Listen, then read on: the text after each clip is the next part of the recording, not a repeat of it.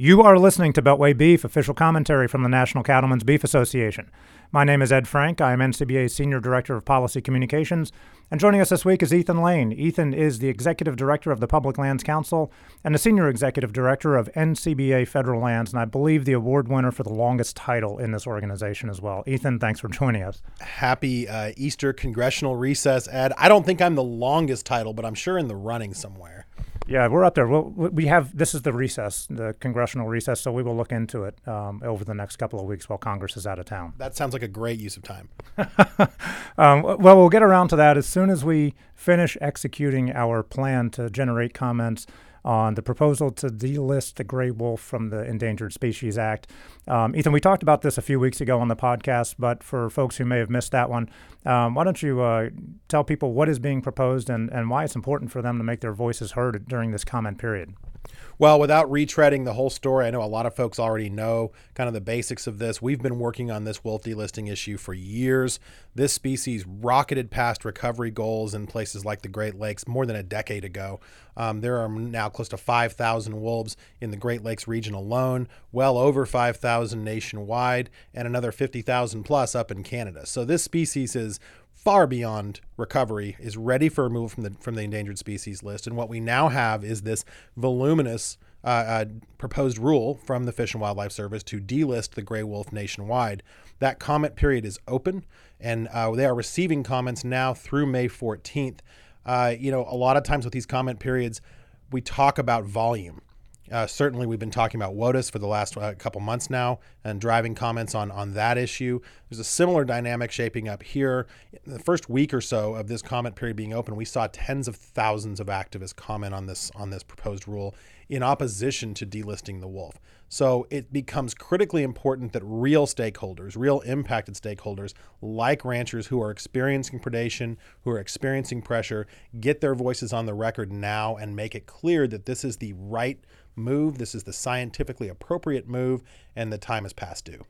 Yeah, and we talked a little bit about this process last week with Scott Yager, and you know people are familiar with picking up the phone or writing a letter to their congressman on a specific bill, but maybe not as much on um, you know filing a comment with the administration. Um, talk a little bit how that process works, because as you mentioned, it's not it's not like a referendum. It's not like whichever side generates the most amount of comments is going to win the day. It really comes down to the substance of of what uh, those comments say.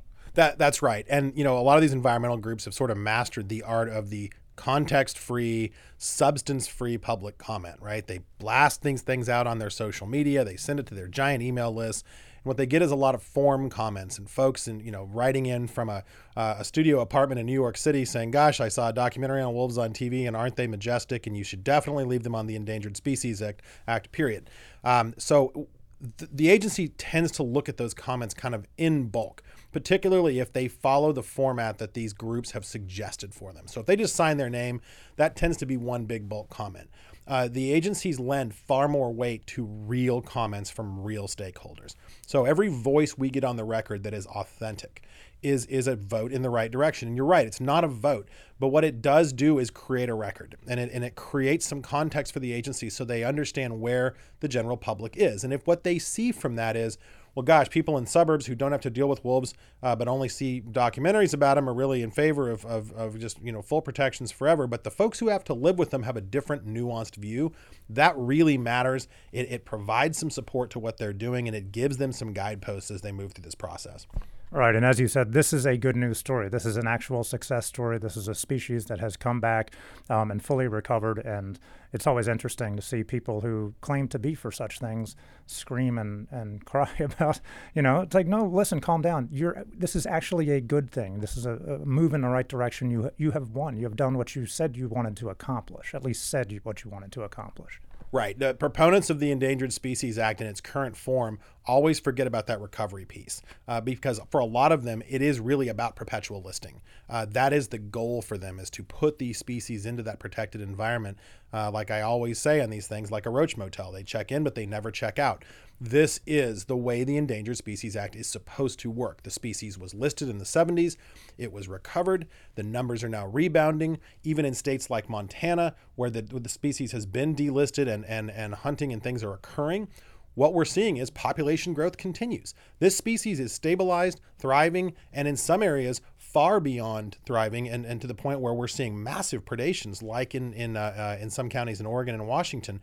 So we're, we're at a point where we need to return it to state management. We need to let the states uh, put plans in place where they don't already exist. Most places already have one uh, to manage these species at the ground level so that when you see an aggressive pack, when you see an aggressive animal, they can take the necessary action. Unfortunately, that has to occur sometimes, but also allow these this species to to continue to flourish and and celebrate the fact that hey, if we can complete the cycle here and move it off the list, then gosh, we were wrong. The ESA can actually work on occasion.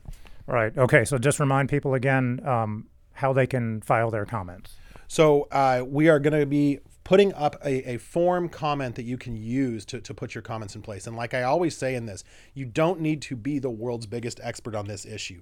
You simply need to get your voice on the record. Hey, I'm a producer in wolf country. I deal with these wolves every day. My hands are tied from taking appropriate action to protect my family and my and my livestock, and I need the state to have the power to work with me to manage this species. And you can do that at policy.ncba.org. Uh, all of the resources you need are there, uh, and and you know it doesn't have to be long. It can be brief. It can be to the point. Make sure you let them know you're a producer. Uh, make sure you know that this is something that impacts you or may impact you as the range of this of, of this species continues to expand. But get your voice on the record. It's critically important. Right, and the deadline for that again is May 14th, so you have a little under a month to get the, those comments in. Um, switching gears to another issue, uh, the, the 2020 presidential race is starting to heat up. We've got, I think, about 72 candidates on the Democratic side vying in the primaries, um, one of whom is uh, U.S. Senator Elizabeth Warren from. Uh, from Massachusetts, and she actually published something this week. It is an actual policy proposal, which may be a first for this presidential campaign so far. Um, she's been doing this. She's been putting them out on uh, on a website called Medium, um, and this week she put out her plan for public lands. So, uh, what's your what's your take on on her plan for public lands? It's actually relatively detailed. Was it about five printed pages here? So, I mean, this is some actual meaty stuff you know, I was kind of expecting the worst when I opened this up, um, and and it's actually not as bad as I would have thought. I mean, the the the, the senator from Massachusetts clearly is not an expert in Western public lands management, uh, far from it. Uh, she she hits a lot of kind of the talking points you would expect. She talks about full funding for the Land and Water Conservation Fund. Um, she spends quite a bit of time talking about the Antiquities Act and President Trump's action in the past few years to reduce the size of some of those uh, overly aggressive monuments that were created at the end of the Obama administration. Um, but she also hits in some areas that, that are unexpected. She she talks about ranching as part of the solution rather than part of the problem. Um, she talks about the need for more local input and to make those local stakeholders uh, part of the process in a more substantive way. That's stuff that's right out of our playbook and, and, and a welcome thing to hear from somebody like Senator Warren. Now, you know, her version of local input and ours might be a little different, but you know, whenever we hear somebody like that echoing the need for local voices to be heard, man, that's progress that we'll take. Um, and we certainly appreciate uh, the, the fact that, that she was referring to us in, the, in terms of solutions rather than a problem.